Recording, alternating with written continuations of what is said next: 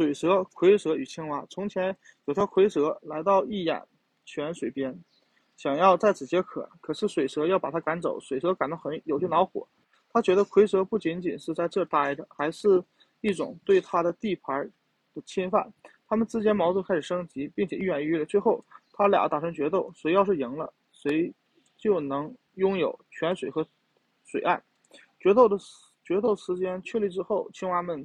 站到了蝰蛇这边，因为他们讨厌水蛇，他们表示愿意做蝰蛇的盟友，并在战斗期间施以援手。然而，等决斗开始，当蝰蛇被水蛇缠住、痛揍的时候，青蛙们只是坐在那呱呱的叫，因为他们根本无能为力。末了，蝰蛇还是赢了，但是对青蛙们呢感到极为恼火。这帮青蛙食了盐，根本就没有帮忙。更为可恨的是，在他辛苦战斗的时候，他们却坐在那唱歌。